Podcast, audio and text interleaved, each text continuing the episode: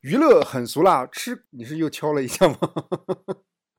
啊，没有，我敲完了之后，它那个声音延迟延，我跟你同步敲的，它声音延迟到底。啊啊，好，重来啊！娱乐很俗，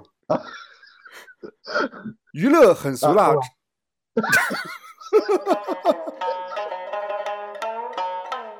娱乐很俗辣，吃瓜不认怂。欢迎收听第三十五集的俗辣吃瓜，我是启超，我是悠悠。嗯，我在山西阳泉向各位问好。我在床上录制节目，向大家问好。嗯，我们俩是异地啊，然后现在是远程录制，声音可能会有和以往有点不同，希望大家能够谅解啊。呃，先补充两条。上一期我们录制俗辣吃瓜的时候，遗漏掉了两条信息。第一个就是关于范冰冰评社的那条新闻。哦，那条有什么可补充的呢？就是友友当时一直想说要延伸一下，说除了范冰冰冰有平射这个动作以外，好像还有其他的大咖也有过平射的这个动作啊。但是他那个是比较私下的行为，就是之前在那个。呃，资料馆的时候经常会放一些影展嘛，有一次是放黑泽明的影展，然后某一位国民级国剧女演员就是亲临现场观看了黑泽明的电影，然后顺便拍了个九宫图发到了微博，然后就说来资料馆瞻仰大师的作品，是微博还是朋友圈啊？微博啊，当然我现在已经看不到那条微博了。因为那个微博是仅显示半年还是一年可见，当时我印象还挺深的。我想这去资料馆第一次看见有人拍这么多照片。哎，他他 的名字是不能说是吗？他的名字，嗯，是个艺名，也不是真名。大家自行自行思考吧，我也没说啥。那我思考思考，那不就是海清吗？那是你自己思考的，我啥也没说。他当时这个事情影响挺大的吗？不大，就是我自己看见了。哦哦哦，明白。章子怡是不是也有过评社呀？不知道，你查到了吗？我好像看到过。呃，因为上期咱俩节目聊到的时候说范冰冰这个评社是影史罕见，那现在就感觉好像也不罕见呢。不是，他那个是，比如说别人是看个电影拍一下，他这个是去当评审然后拍，这个行为就不太妥当。明白。哦，而且还是在 A 类国际电影节当重要评委，主竞赛单元评委，然后还是曾经这个电影节的影后，然后代表影后的这个身份。去评社了一条，我找到了章子怡是评社那个夺冠那个电影哦，那他可能通过这个行为号召那个陈可辛找他拍《酱园》什么杀夫案。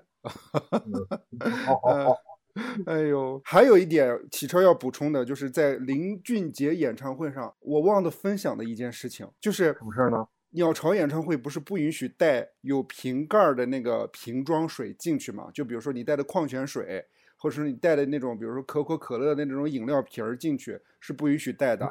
对，经历了五月天这个安检的这个，就是把我水收上去的这个动作之后，我这一次林俊杰演唱会在去鸟巢的时候就学聪明了。这一次呢，我我我在到达演唱会场馆之前，我就在某就是某奶茶品牌的。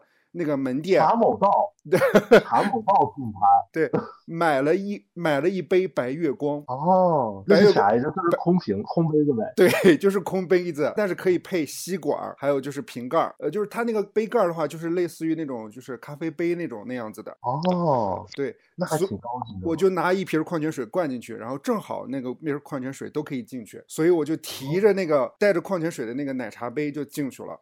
然后我在进去安检的时候，真的有一个阿姨。就是她当时是个阿姨的感觉，就是拦住我，告问我说这是什么？我说这是水。她说水不能带进去。结果旁边的一个年轻的小姑娘就说瓶装水不能带，但是这个可以带，就就类似于有点那个责怪那个阿姨的意思，说说你又忘了的意思。然后这样我就顺利的进去了。顺利的进去之后呢，还有一个细节，就是那个大的那个内场通道里面，旁边就会有人卖水，他就是把那个瓶装水，比如说茶饮料啊什么之类的，会灌到那个杯子里面。就是纸杯里面，就好多人就在那儿买嘛。我路过的时候，就真的有小哥在吆喝，就类似于就是摆摊儿一样那种说，来要不要买点水什么之类的。他就真的看见我了，盯着我就看说说要不要来点水，然后我就。很自信的，然后举起了我手上的这杯某百道，然后告诉他老子有，老子不在你这儿上当。那个白月光只卖两块钱，好像是，那挺不错的。对，但是我有一个更简便、更省钱的方法。什么方法？就是我看张惠妹演唱会的经验，嗯，就是不带也不带。我进去之前带了半瓶水，喝完了之后直接直接扔在那个垃圾桶里，然后进去的，然后憋了俩小时就出来了。我我知道为什么，因为你演唱会上不会唱歌啊。对啊，我不会唱歌，不像你，我会就声嘶力竭的唱啊。嗯，是，所以这个。因为你那个票贵，所以更值回票价嘛。我跟你讲，我那个票我都不觉得有那么值，我就觉得这瓶水反倒特别特别值。那你下次再想看演唱会的时候，就奖励自己喝几瓶几杯水，然后就会觉得演唱会很不值。啊，咱们那个 mini talk，然后就到此结束了。那节目一开始，咱们就先聊一聊演唱会上面的一些争议呗。好的，对，有什么争议呢？吴青峰发文批评演唱会手机海引发了一些争议。手机海是什么？是开那个手机的那个那叫什么手电筒吗？嗯，不是，他所谓的手机海就是说所有的人全部就是开着手机在录像，平摄也不叫平，它不叫平摄，就是就是大家 都在举着手，不是举着荧光棒，而是举着就是手机或者摄像机去拍歌手演唱，而不是说欣赏他的。唱歌唱功，对，是。九月二十五号，清风在微博上发文说，他一开始先是说自己因为感冒状态不佳，导致自己失声，就是告诉歌迷现在已经恢复了，希望大家不要替他担心。但是话锋一转，他就开始和大家聊起来关于手机拍照录影的事情，他就说说他觉得不是很认可这件事情，同时感觉就是在演出的时候，他看到大家全部都是录影啊、自拍啊，就是。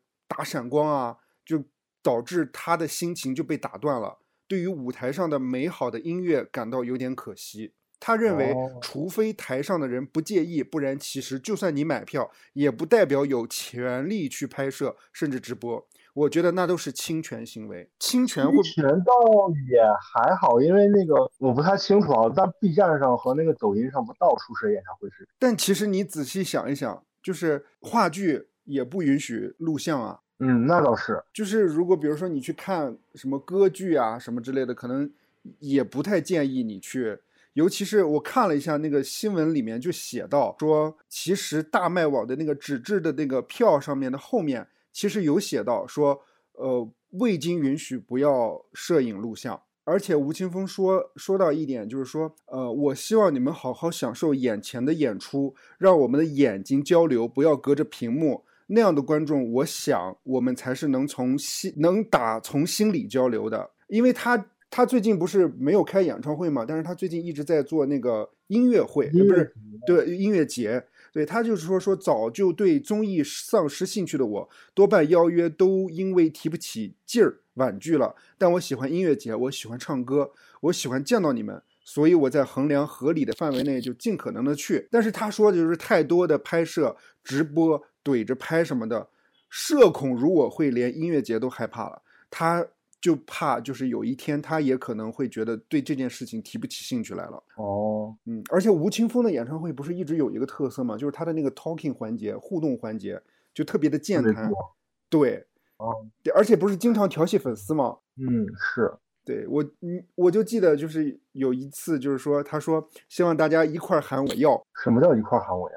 他就一 一直想听大家说，我就想听你们喊我要，我多唱几首，谁要？然后大家一块喊我要，就这样。而且还有，而且还有，就是在某次北京演唱会上，有一个妹子不是上面写着“风街”的牌子吗？哦，小 S 不是给她起过一个绰号吗？叫什么“风贼”？啊啊，也不叫小 S 给她起的，是陈奕迅给她起的。也不是给她起的，好像就是说香港那边都都这么叫。吴青峰就看到了，唱到一半就停下来。就是就对着那个台下的女观众就喊说：“把牌子给我放下来，姐你妹啊！”就他很适合交流，那他不是挺适合上综艺的吗？他是适合上综艺，但是他我觉得他更想跟歌迷有交流。大家不都说去看他演唱会就跟听相声一样吗？但是你说实际上，嗯，比如说咱们为什么会去选择看一些歌手的演唱会，也是因为在网上看到这些视频啊。也是。如果如果要是不看到，只是说谁谁谁开演唱会，就感觉有点像那种空手，不是空手套白狼，就是根本就不知道是什么情况，然后就随机买的去看的。风险性就特别大。哎，但你会不会觉得，就是全场都一直举着手机拍，会不会觉得有点，也是有点太过了？也还好，因为我也会举，所以我也无所谓。我是觉得，如果旁边人都在唱，我听不见台上唱什么，我是觉得比这个比那个平时还过。因为我去看林俊杰演唱会的时候，旁边的女生就一直举着手机，一直拍，而且拍到一半的时候，她说：“哎呀，不行了，我累的不行了，拿出那个那个那个那叫什么手机杆儿，然后去拍。”我说：“你怎么不是不允许拍拿拿这个东西器材进来吗？”他说：“他把这东西藏起来进来的。”哦，人家没准是 TFBOYS 粉丝呢，有经验的。对，TFBOYS 藏灯牌的技术用到了林俊杰演唱会上，是吧？是，我觉得就是大家各有各的说法吧。就是，但是我还是我自己个人建议，就是一定要享受当下，就是尽量，因为有的时候真的你自己拍的还不如专业的人拍的，说不定人家的演唱会有专业的摄影师、摄像师，后面可能会出那种 DVD 版，就跟张学友演唱会一样。是是这个意思，但是你自己拍了吧，看自己拍的感觉。是不一样的，因为你能记得当时你拍的时候，现场的是什么状况，你自己是什么心情，你都能回忆起来。别人拍的就就你只是一个看客，就看你怎么想了。但你会不会觉得，如果你一直举着手在录的话，你会不会专注于录而没有感受到现场的氛围，或者说歌手的声音或者歌手的唱功什么的？呃，也有这种情况，但大部分我就是手机那么录着，然后我就眼睛看着台，看着台上，然后手机录他了。然后那个录完了这段，我就把那儿那个暂停了，或者是这段保存了，我就继续看演唱会了。哦，就也还好。明白。就我手机不会一直盯着屏幕看，我手机是盯着台上看的。哦。再有一个，你刚才说那个吴青峰说什么跟他眼神交流，我心想连人都看不见呢，还眼神交流，连内场都就都交流不上了。对，是就一太远了。对啊，你除非前几排能交流上，要不然。就给前几排，要不然你就是专门开那种嗯半个小时一场的演唱会，然后呢这一个屋里边就几十个人，半个小时开一次，然后就唱几首歌，这都能互动上。或者说吴青峰专门去那种小场地去办演唱会，哎，或者是那种在线演唱会呢，就弄一个大屏幕，然后呢几千个人同时在线，然后中间是个大头的吴青峰，旁边是几千个人的脸在那看他的演唱会，这样吴青峰能看见所有人的。眼睛跟他们对视，还省还省场地费。我觉得清风就想面对面的看，如果线上的话，我觉得也没有达到清风想要的要求。哎，那倒也是，但是演唱会那么大场地，很难满足他的要求，他肯定看不清别人的眼睛。但是如果有机会能够去看吴青峰演唱的话，我会自动的放下手机，想跟他好好的互动一下。如果他说多唱几首谁要，我就会说我要。妈，那那你可得。你你自己选哪场了？你在网上跟别人说一下，大家都不要选那场。哎，那个清风不就是在演唱会上不是也还挺放得开的嘛？经常会开车，或者是因为他说他本身也是一个比较放得开的一个人哦。因为因为他这里面有提到一个词叫做有点社恐，就是我在想说你这么放得开的人，在这里面提到社恐。他，我我我自己个人感觉，会不会比如说面对镜头和面对观众是不一样的一种社恐方式？就比如说，如果面对观众真的是他有自己想表达的东西，但是如果真的面对摄像头的时候，他可能会没有办法好好的表达了。我觉得是这样的，你人吧不可能都是一面的。你所谓社恐，就是但是所谓社恐的话，他在另一面里面，就是他进入到那个演出的状态，他是跟正常的状态是不一样的。他会有兴奋的那个感觉在，所以他会展展现出来的那个说话的频率啊，就是表达什么的，会比平时更欢快。嗯，但是你退下那个演出状态，进入到日常，比如说一个什么 party 跟别人交流的时候，可能就会有社恐的状态，这是完全不一样的。明白。就像你说周星驰能当众那么多人的面表演喜剧，表演的还很好，那他也社恐，就是是完全不一样的状态。哎，我有一个我有一个想法，就比如说。如果在音乐节里面清风出来，然后清风明确的告诉大家，啊，请大家先把手机放下，然后好好的跟我聊一聊天，好好的听我唱歌。事后的话，我会把我专业的摄影师录像的一个结果，然后公布到网上。这个你会 OK 吗？那也不 OK，我还是想自己拍一下的。哎，那我还有一个问题，你拍完之后你会上传到网上吗？还是说你自己会不断的欣赏？哦哦，你会自己欣赏？也不会。也不会不断的看，就是偶尔想起来，像我刚跟你说完了，我就可能会一会儿看一下啊。我也不会不断的看，也没那么闲。明白。但我还有一个问题，就比如说，尤其是音乐节，因为我们看到很多海外的那个音乐节，现场的观众都特别嗨，全部都蹦起来跳起来。但是如果你一旦还是拿着手机录像的话，你这个氛围会不会就没有了？就是手机海影响了大家一起蹦迪。那手机可以随着大家蹦迪，然后就掉地上，然后摔碎了，不是更摇滚吗？就我还是我我我我是能体谅风街的这个意图的，我能我也能体谅，但是没法避免。人性就是这样。哎，林俊杰演唱会我什么时候会录像？我一般都是他唱那首歌我不会唱的时候。我会真的就是会那个录一下周围啥的，录一下舞台啊，录舞台啊，录周围啊。我以为你这首歌不会唱，没听过，然后录舞台。我想你不是有病。这首歌不会唱，我也不知道怎么跟他唱。然后我也会，嗯，就是比如说就把手机拿出来，就录一下他在台上怎么表现的，然后再录一下现场的观众是怎么表现的，录一圈嘛，就这种。但我也就只有录几个小视频而已。就到时候发朋友圈。反正我是不太会录观众，因为那个我对观众也没有啥兴趣。哦，就是你不觉得就是观众和明星一起互动的那个环节还挺有意思的吗？啊，是挺有意思的，但是我不会录观众。哦，明白。哦，哎，好吧，嗯嗯，那这条新闻，第一条新闻就结束了。哎，第二条新闻我们来关注蔡依林啊，琳琳。对，蔡依林。最近呢，Ugly Beauty 世界巡演今年暂告一段落，什么意思呢？就是我们一直期盼的北京啊，什么北方啊、天津啊这些没了，都黄了，也不叫黄了，可能就是暂告一段落。就是可能我自己个人就是蔡依林来内地开演唱会，她需要预约场馆嘛，可能这个没排上，或者说可能前面的排期时间安排的太紧了，她想休息一段时间。也有一种其他的可能，我觉得你看看有没有道理啊？他可能会觉得，像有一些他的歌迷也喜欢其他的歌手，像喜欢林林俊杰呀、五月天呀，可能在这上面花太多钱了。他觉得今年这些投入的资金已经够了，歌迷的成本太大了。然后呢，所以明年后年再开，让那个歌迷们分散一下自己的资金的那个周转。哦，明白。就比如像你这样的，给你省点钱，需要再攒一攒，然后不然的话，然后整个。经济压力太大了，是吧？对，你想他今年再开，你可能就是票价不会买特别高。但如果他明年开，哎，单场三千，你没准心一心动就买了。哦，是，对，呃，原定呢，本来是暂告一段落之后，十月份他要飞到英国伦敦、美国洛杉矶，还有呃悉尼参加音乐节的。哦，对，但是呢，突然都宣告取消。为什么取消了？原因就是新专辑制作日程有调整。因此忍痛推掉海外演出。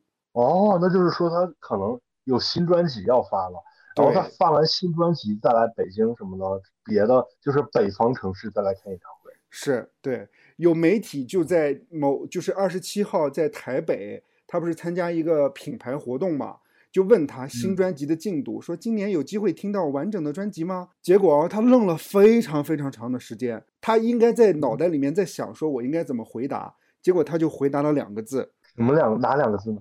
渺茫，好吧。然后所有的记者都发出希望落空的声音啊，就这种。然后但是他，然后但是太假了，也没有很假了。现场真的是啊，就这种大家都这种叫，但是就像那个我在节目里边叶鹤宇假还假老鼠似的叫。对对对对对。哦，没了 这种。但是他有后补后加一句说单曲可以哦，挺好的呀。但是网络上就开始有人根据这段采访片段就开始制作梗图。什么梗图呢？就蔡依林新单曲《渺茫》上线，好吧，就是 QQ 音乐的那个界面还设计了封面，名称就叫《渺茫》。哦，对，然后我还我还看到粉丝自娱自乐，然后各种留言说什么，呃，粉丝留言有听有有这么写，说我听了很好听，又上了一个台阶，电音里夹杂着戏曲，而且还带着女花腔，唱功了得，结尾还有内心的独白。就这种中间停顿那几秒好绝啊！我都听到了自己的心跳声，后面的情感表达直接飞升。我我真的是没有想到这条新闻比上一条还尬。有粉丝。有粉丝还留言：前有伍佰不开口不开演唱会，后有蔡依林不制作不参与出专辑。哎，真的有粉丝有创作歌词出来，是吗？嗯，那他都不用找人写了，都免费的词曲。哎，我真的是林俊杰看完之后，我就确实有点想看蔡依林。咱俩不是看过别人评设的蔡依林演唱会吗？对，看那个不算，那个是盗版的，我们得看正版的，这是正版。但感觉现场氛围还是挺好的。好啊，你去感受一下，别忘了带一个茶某道的杯子。对，白月光。嗯，接下来这条新闻是关于胡歌的。哦，还有什么新闻呢？为什么你说胡歌，我脑子里反应出来是胡兵？你是因为看那个他俩长得有点像，嗯，像吗？胡兵和他像吗？嗯，有一点点像，发型。屁嘞，像啥像？俩人气质都不一样。那你说胡兵是什么气质？胡歌有一点书卷气，但是胡兵的话就是有一点锐气。这可是有油说的哦，我没说，这是你引导我说。哎呦，俗了。其实这条新闻有一点翻旧账的概念。哎，怎么说呢？就是九月二十五号的晚上，八年前，在大热谍战剧《伪装者》中饰演。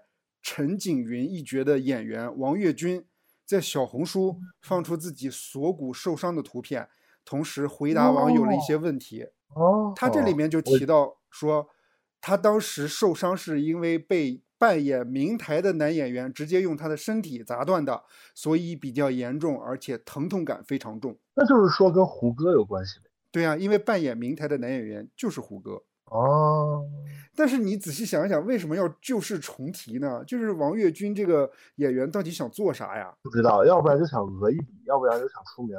对，有粉丝就斥责王跃军炒作，然后王跃军还回复粉丝呢，说。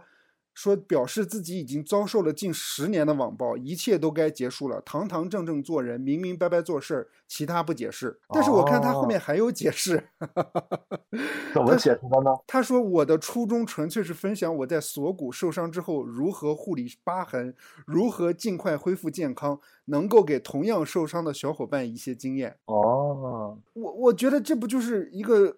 受伤嘛，受伤就去医院就好了，这也没啥经验不经验呀。嗯，那倒也是。啊，可能比如说后面恢复期间怎么经验，这个倒是可以分享。嗯，那倒是。对，而且粉丝还有说，哎，当年不就是说胡歌帮他帮你找的医院吗？而且粉丝还把当时胡歌帮他问诊的截图找出来，然后王跃军就说是我自己拜托朋友找的私立医院，而且所以就是他这个伤跟胡歌有关系吗？有。就是胡歌摔倒了以后砸在了他的锁骨上哦，他还回复网友说，之前剧组不让说，以前小不懂得为自己发声，还呛胡歌的粉丝。你们家主子这些年有当众说过把我砸伤的事情吗？并表示胡歌没有在公开的平台把事情说清楚，而且他透露在拍《伪装者》的时候，胡歌后面接了别的戏，导致自己的角色只能凑合拍，已经删了很多戏了，并表示大家拍完之后就没有联系了。更坦言，胡歌对自己演戏本来就没帮助。那这么看，其实他还是一直都因为胡歌，然后。就是因把自己演艺事业这几年遇到的低谷都归咎到了胡歌身上，对，就耿耿于怀嘛。而且还有就是粉丝不就怼他嘛，说说他越混越差嘛，说你就是为了博眼球嘛。王跃军就直接反击说谁越混越差，你自己心里知道。祝你们票房大卖。关键这条新闻的后面还加了一句：据悉胡歌新电影《不虚此行》正在热映，票房惨淡。但《不虚此行》不是。文艺片吗？它也不是商业片，而且目前胡歌没有对此事件发声。但是你看那个《我无名》也是文艺片了，文艺商业片。哦，对，因为有王一博是吧？是，然后那个那个《热烈》也是商业文艺片，是文艺商业。所以你的意思是说胡歌真的越混越差呀？我的觉，我的意思就是。胡歌可以多跟王一博合作，哎呦，太逗了！但是关于这条新闻，其实你有没有觉得这条新闻你已经忘掉了？哪条新闻？就是胡歌，就是这个女演员爆料胡歌的这个新闻吗？对，你不说我可能就忘掉了，因为他没有就是掀起什么水花。对，因为我昨天晚上在找新闻的时候，我也已经把这条新闻忘掉了。我是再往前翻咱俩的聊天记录的时候。才发现，哎，有这么一条新闻哦，所以你找新闻都是看聊天记录，因为你一看到什么新闻就会分享给我，我一看到什么有趣的东西就会分享给你。虽然你有时候给我分享的东西就是一张图片，或者说一句话一样，它不构成所谓的新闻要素，但是我还会去翻一翻。看万一能不能挖出一些什么东西来？你这种专业认真的精神是值得我们学习的。但是还是让友友感到了这期节目很尬，是不是？呃，还可以，其实我觉得没有跟前几期比也没有那么尬。嗯，反正这条新闻就有一点像那个，咱们不是之前聊过那个孙菲菲被打的那个事情吗？是对，也是慢慢慢慢新闻点就新闻热度就降下来了。而且他这个比孙菲菲那个降的更快。哎，接下来这条新闻，我找的找的点可能可能是后面咱俩发散的地方需要聊的比较多一点。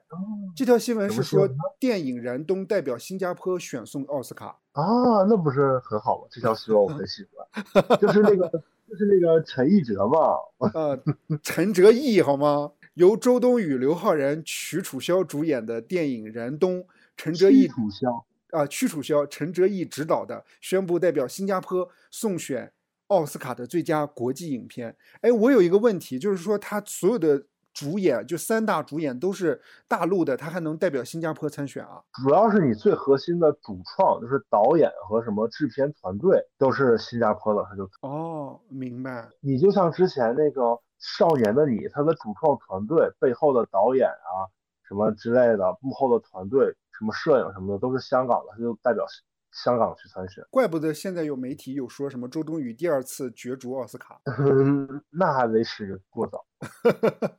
哎，今年呃，今年香港的代表香港的是那个张艾嘉的《灯火阑珊》。哦，没看过是吧？咱们哎，你看命案感觉怎么样？哦，就是林家栋的那个命案，咱俩一块看的那个是吗？是，我觉得他有一点神神叨叨的，他能给我一些比较暗示，心理暗示，就是那种，就是你觉得可能啊，我要通过什么什么东西避免一些什么东西，有可能你避免不了。推荐大家看一下命案，这个林家栋。主演的电影《命案》对，今年代表台湾地区送选奥斯卡国际影片的是那个《鬼家人》哦，对，肯定是。大陆地区的好像还没公布结果吧？是你猜，感觉会是谁呢？对，这就是这条新闻的主要的新闻点。我猜啊，是这个点。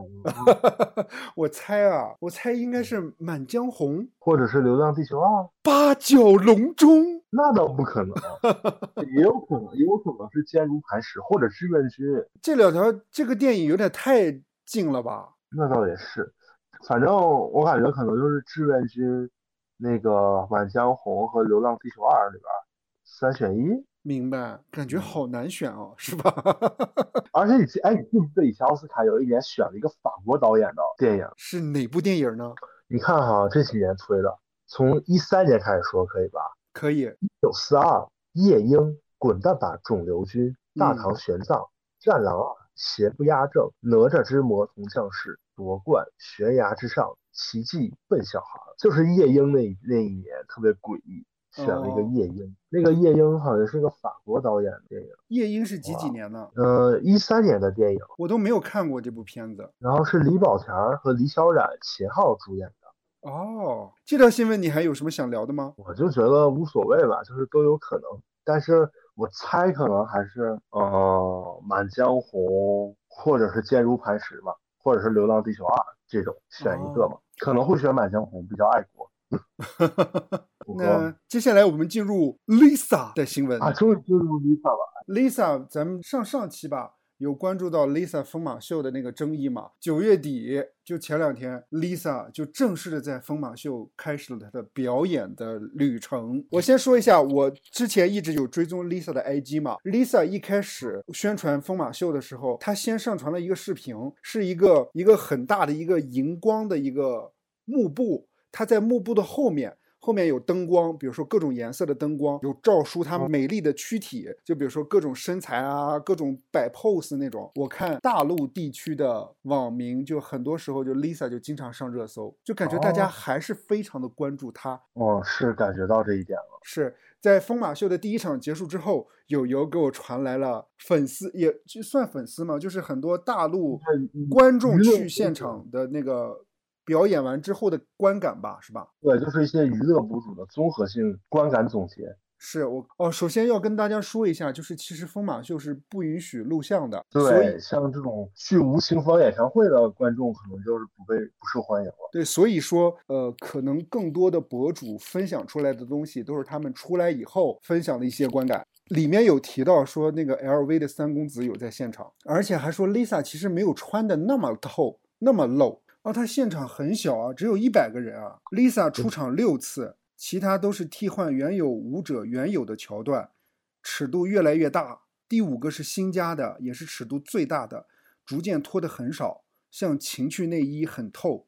我有看，就是 Black Pink 的其他成员，好像也有在现场给他助威吧。然后今天第二场，然后有博主发张嘉倪也去了，就在巴黎是吗？对，他好像是去看那个巴黎时装秀。顺便去看 Lisa 的表演。哇哦，我有看那个短视频，就是粉丝有在疯马秀的那个场馆的外面一直等着 Lisa，好像 Lisa 还专门有出来，有跟粉丝打招呼，有收到了粉丝给她的花，感觉好像她完全没有被这件事情有受影响。是，而且感觉她好像还就是挺乐在其中的。是，就是好感觉他对对他来说是一个很重要的表演。对，那我们就直接聊感受呗。什么感受啊？它是一个事件的经过吧？就是咱们之前讲的是他表演之前的一些争议，现在表演真的真的表演完了，嗯，也没怎么样嘛。我是觉得是这样的，就是嗯，你不管是明星还是 idol 还是什么东西，其实它本质的属性啊，它嗯，它其实是带有一定的商品属性的。就是他做的一些事儿，可以喜欢，也可以不喜欢，也可以甚至说鄙视他做的一些事儿，就是看你怎么想的如果，呃，你是他的粉丝，你喜欢他的这种表演，支持他呢，嗯，那你就去支持他。如果你要觉得这个表演特别露骨，有点低俗，然后想脱粉，你就脱粉。但是大多数的情况呢，大家都是站在一个看娱乐圈新闻的角度，就是把它当成当成一个八卦来看。所以它更多来说就是一个标的物，呃，所有人具体是怎么看他的一个态度，取决于我们自己到底是什么样的人性。哎，大家知道什么叫标的物吗？标的物就是，嗯，那个经济法里边的一个名词。标的物如果通俗的解释应该怎么解释啊？就是你做一个商品活动的商务活动的时候所指代的那个所对应的那个商的那个商品吧。对应的那个标的的商品，这个这个名词真的好好不好解释哦。但反正它就有一点商品属性了呗，就把女性物化了。不是说他把女性物化了，而是说他目他他不管他是他之前是女团的，还是他现在去做这个表演了，还是他以后做其他的表演，不管他演戏还是什么，他本身就是一个明星属性。他明星属性就是就是代表了他具有一定的商业属性。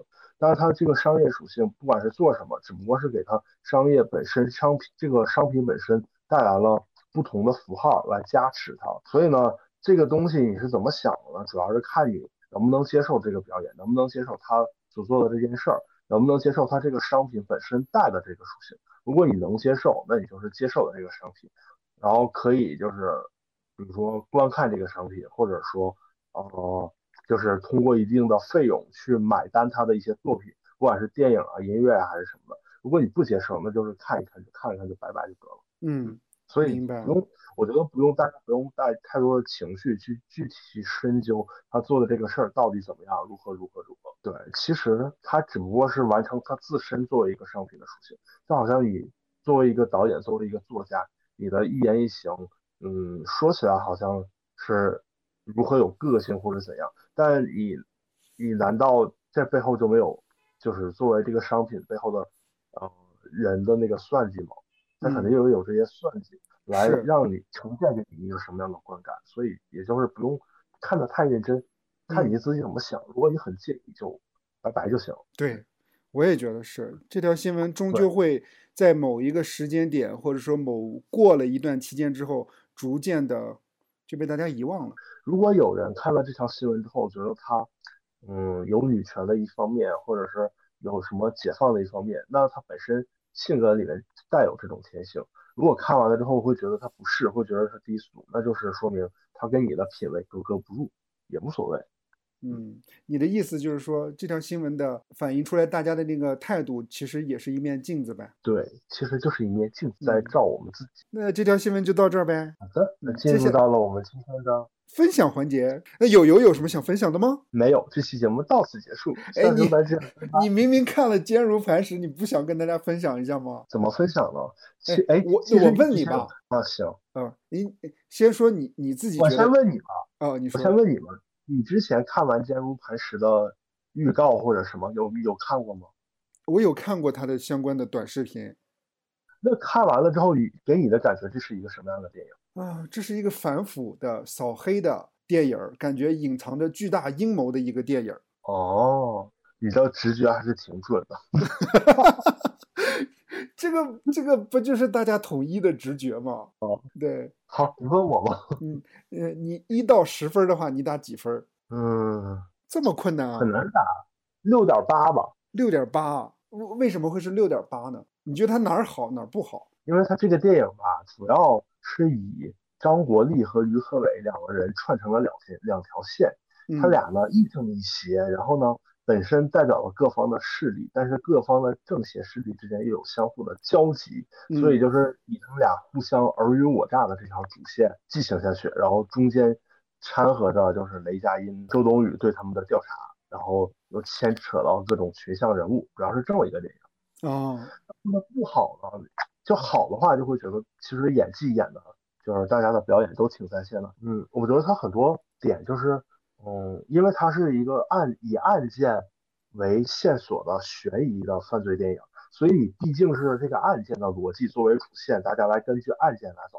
当然是在电影里，这个案件就这个案件的线索就感觉很刻意。一个就是说，它刚开始是一个公交车的那个爆炸案，但是后来这个案件呢，在中间它就没了，就变成男呃两个双男主之间的那种对对决了。嗯，然后期间两个男主之间的关系呢，又因为各种事件来回摇摆。这个期间就包括，比如说他会在某些场所发现一些可疑的线索，然后那个线索呢，就是大家可能就是抽烟头，把烟烟头放在那个怼墙里边，无意中发现了那个线索，然后这个线索就关于什么十几年前、二十年前的一个重大事件，你会觉得怎么这么刻意呢这个事儿？然后还有就是突然有人，比如说会对于何伟的生命造成威胁，然后他就突然怀疑是自己的身边人。然后他也没经过调查就怀疑这个人，就感觉这个线给的就是很突兀，你懂吧？明白。就感觉他每次给的这个情节转的这个关键点给的都很突兀。然后包括他一些人物关系，就是呃，张国立和雷佳音是养父和养子之间的关系，但是呢，张国立还跟一个女的平时总私会，然后他表现剧情中表现的好像是他跟这个女的是呃。就是父辈对那个下一辈之间的照顾的关系，但是他俩的关系又很暧昧。然后呢，这个女的又有一个姨妈，这个姨妈又跟这个女生长得一模一样啊。然后张国立张国立呢又和这个姨妈呢有一定的关系，所以他们之间的关系就特别错乱。然后电影给出的最终的解释呢，又感觉就是跟那个片子拍出来给观众的那个感觉又完全不一样，你懂吧？所以它中间就有很多情节删减或者更改了。明白，所以到底张国立和雷佳音，还有那个女的，还有那个死去的那个那个女士，他们之间四个人什么关系呢？电影里给出了一个解释，但是他肯定之前还有另一个解释，咱们就不知道了。然后还有就是，就是他新加了一条那个陈道明的线嘛，因为这个电影是四年之前拍摄的，然后陈道明这条线在那个花絮里边讲，就是补拍的时候张国立也在，张国立还跟张艺谋说啊，这个电影我一晃我们都拍了三年。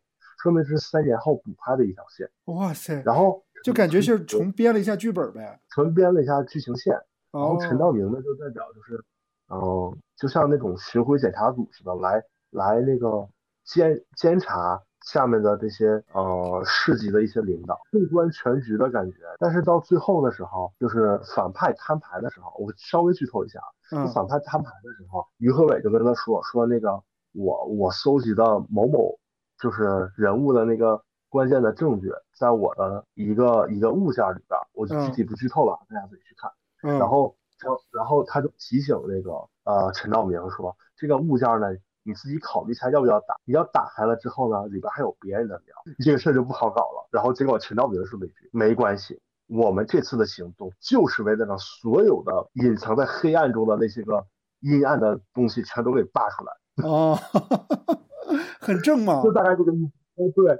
但是呢，他说这个话的时候，就让我想到以前那个《风声》里边那个啊苏有朋那个角色，不是被那个询问的时候说过一句话，说你们的黑料我都有，你们谁的料我都有。哎，就有点这种感觉，就感觉他好像的意思就是说，哎。陈道明，你们这些人的料我也有，你们自己小心啊，小心这些料走出来之后，你们窝里斗，哦，就感觉挺有意思的。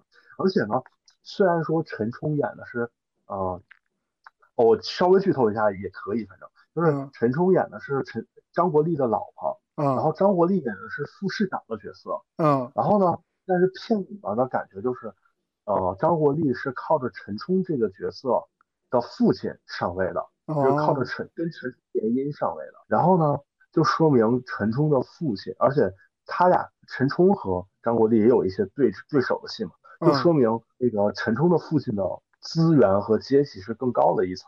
然后这样的话来说呢，这一层他没有具体的去说，而同时陈道明这个也有他背后肯定也是更高的一方的一方的正面的正道的光芒，就是具体背后。更高一级是怎么盘旋，怎么去周旋这个事儿，怎么去就是用正能量的方式去处理这件事儿的，我们是不得而知的。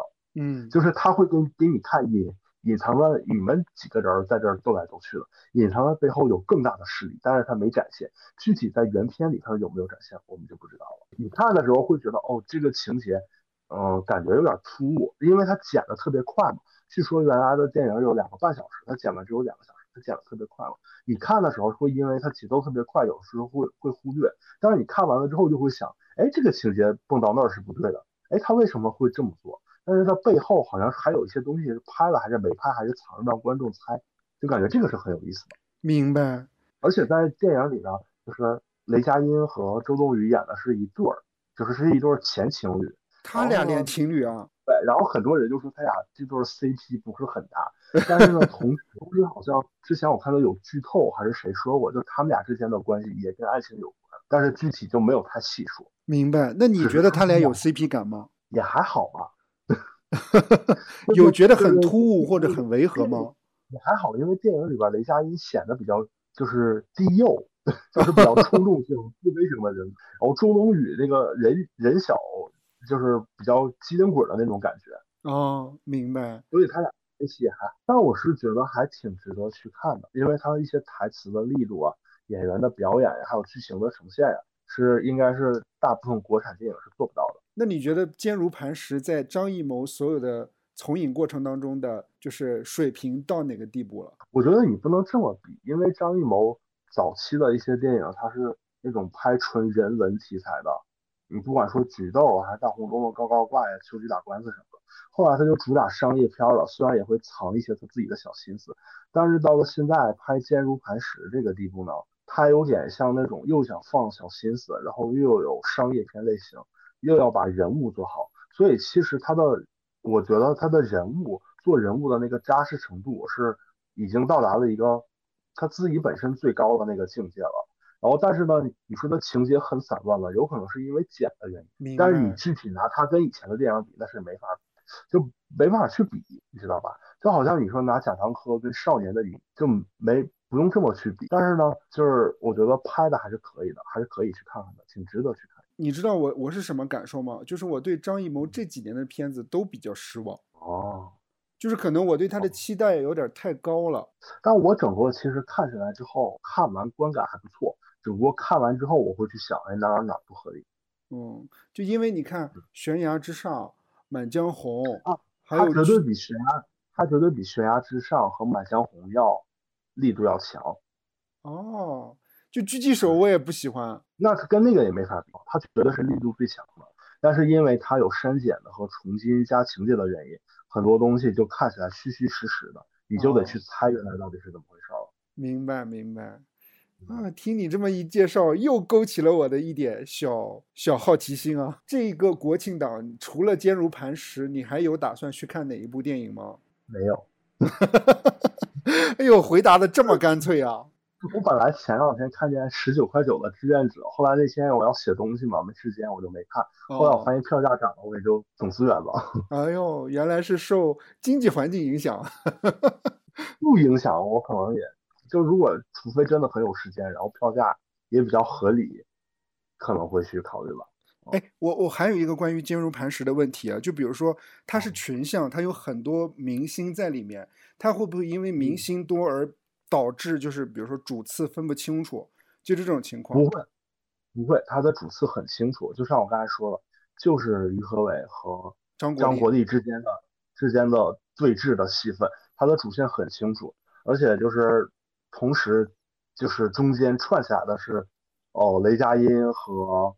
呃，周冬雨的调查这些都很清楚。其他你像陈冲啊、陈道明啊，包括就是呃于和伟集团里边的那些人啊，包括于和伟的女婿啊，包括一些于和伟的女儿什么的，这些都是串场人物。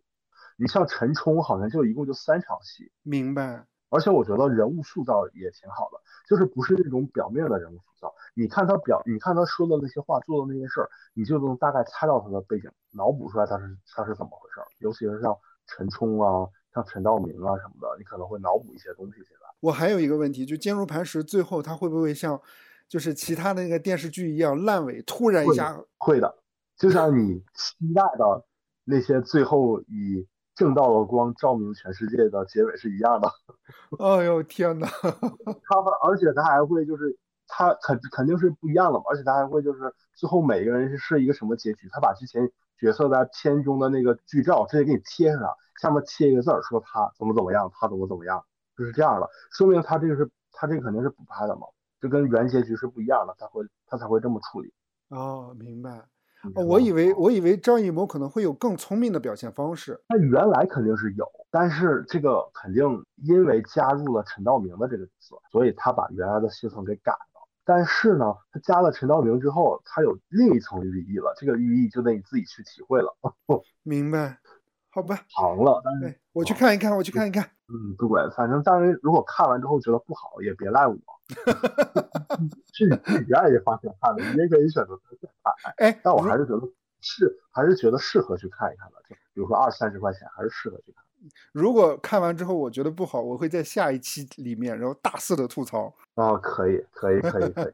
然后还有一点啊，我想说，就我也听有的有的人也在说这一点，就我也我也比较认同，我也说这句话，就是他所想象到的给你的所谓的尺度和让你觉得很。震撼的东西都是满足观众的想象，都是你想象得到的。再超出的，他没有特别多。那不就跟那个悬崖之上一样吗？推门一进去，就比如说，比如说里面在搞什么小动作，推门一进去，里面的小动作肯定停止了。不是这个意思，我的意思是说，它很多对，嗯嗯，官商官官商之间关系的展现，哦，是你是观众以为的那种。就是，呃，某一种程度的展现，他再往深了，他就不说了。明白，明白。那我知道。他满足，它是极致的满足你的想象，但是它不给你更多，因为它要过审。我现在心情好矛盾，到底要不要看啊？反正我觉得，如果如果价格合适，是推荐去看的。好的，好的，可以，可以。肯定比封神封神值得看。呃，比封神好啊。还有。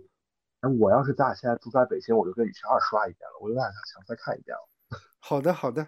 还有这期节目呢还没有结束，哎，最大的一个点呢是我要分享这期节目要分享一首歌，啊，来自于花儿乐队的《破灭》。哦，对，主要讲的呢是我抢大张伟的演唱会门票，哎，十二点整抢，打开十二点整的十二点零零秒的那一刹那，哎，全部售罄，梦想破灭。哎，所以分享大家这首《破灭》，祝大家国庆愉快。然后那个同时呢，想跟大家表达的就是，破灭呢并不是一个坏的结果，破灭可能代表一种重生。然后重生之后呢，哎，又伴随着新的破灭，就让我们在周而复始的重生和破灭之间展开我们的国庆假期。谢谢大家。哎，你有因为抢不到大张伟演唱会的票而非常非常不开心吗？没有，非常不开心。我只不过觉得能抢到，就是会更想看。因为当时咱俩之前的预估，就是我的预估吧，不一定是你的预估，就是我的预估肯定是低估了大张伟的号召力。对我以为当时抢的时候发现已经有十万人标记了，就说明有十万人正在抢。因为我千张票。我理解的大张伟演唱会的门票售票的情况，类似于华晨宇啊，那你真的是低估了大张伟的流量啊！因为华晨宇咱俩抢的时候，哎，那真的是好像开票十几分钟了，还能都能抢得到。大张伟没了哦，哇塞，真的不一样呀！大张伟曾经给那个《你好，李焕英》唱过片尾曲呢，人家可是五十多亿的，曾经的全球。呃，世界女导演票房最高的记录呢？哎，我采访一下友友，就是你去大张伟演唱会想要看到的、希望看到的一些画面是什么？比如是在他上面说相声吗？Talking 吗？呃，首先我看了他就是吴青峰不喜欢看的那些评社的视频，然后我看了一段，看了基本上整场演出上海场的我都看了一遍，我觉得整个氛围还是挺爽的，就是五彩斑斓的。然后快歌也挺爽的，慢歌也挺爽。他已经在上海开过演唱会了，是吗？对，开过一场了，北京是第二场。哦。然后还有一个就是我我一直对大张伟的人设，我觉得是很有兴趣的。就是我觉得他不是表面的那么就是喜剧人开玩笑，然后他内在有着就是他独有的那种怎么说？就是肚子里还是有点东西，对吧？就是有他自己的阴暗面吧。然后我对他这一面的展现还是挺期待的。对所以我会觉得，哎，还是挺有意思的，因为他不是纯搞笑的，他是在解嘲，就是他会消解一些东西来制造一些笑点，但是制造笑点的背后，你会觉得哦，寓意深长，所以我还是挺想看的。明白。整个氛围我会觉得应该还是挺 fashion，挺挺好看的，就是比一些什么某月天呐、林某杰呀的演唱会可能没有那么过时。反正就是他这种歌就一定会现场很嗨。大家一定会都会跳起来。对，我是觉得这个嗨的程度应该超过林俊杰的演唱会，也会超过那个吴青峰的演唱会，会不会？然后仅次于张惠妹的演唱会。哎呦，张惠妹还是排在前面啊，堪比蔡依林的效果。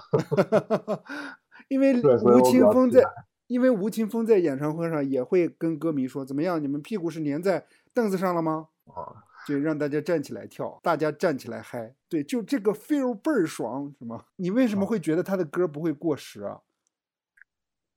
因为我听着就觉得挺开心的，就是他独有的风格啊。哦，明白。但我怎么觉得反倒有一点过时的风险啊？所以咱俩的那个欣赏水平、欣赏的那个标准就不太一样了。哦，对，每个人都不一样，好吧？我是喜欢低幼的。对，然后那个我建议你结尾放这首歌的时候呢，可以放多一点，一共因为这首歌一共就两分钟，你要是剪太多了，它就没啥了。而且它这首歌呢，它是它是那种首尾是有呼应的，它一开始是片头的时候，就歌曲的开头的时候，它是打开了一个易拉罐，然后有那个就是气流涌动，滋滋啦一声，然后歌曲结束的时候，他是啪把那易拉罐扔地上了，就是感觉破灭了。对，它稍微有呼应的。这首歌就两分钟，如果平台没有限制的话，建议你全放了就行了。哎哎，我有一个，我还我突然想到一个问题，你怎么看待大张伟那个抄袭的传闻争议？我觉得我这么说吧，我我我认为他怎么看吧？我觉得他应该觉得，不管是影视圈还是音乐圈，大家都有一套致敬的法则，只不过他倒霉，或者有人搞他。他可能会这么看，因为他经常会在那个呃节目上和演唱会上讲啊，这我就是个抄袭歌手什么什么。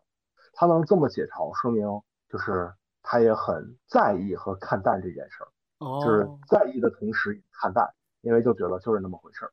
但是我的东西还能留下来。如果他的东西真的要涉及到特别违规的话，他的歌也不会再被放出来。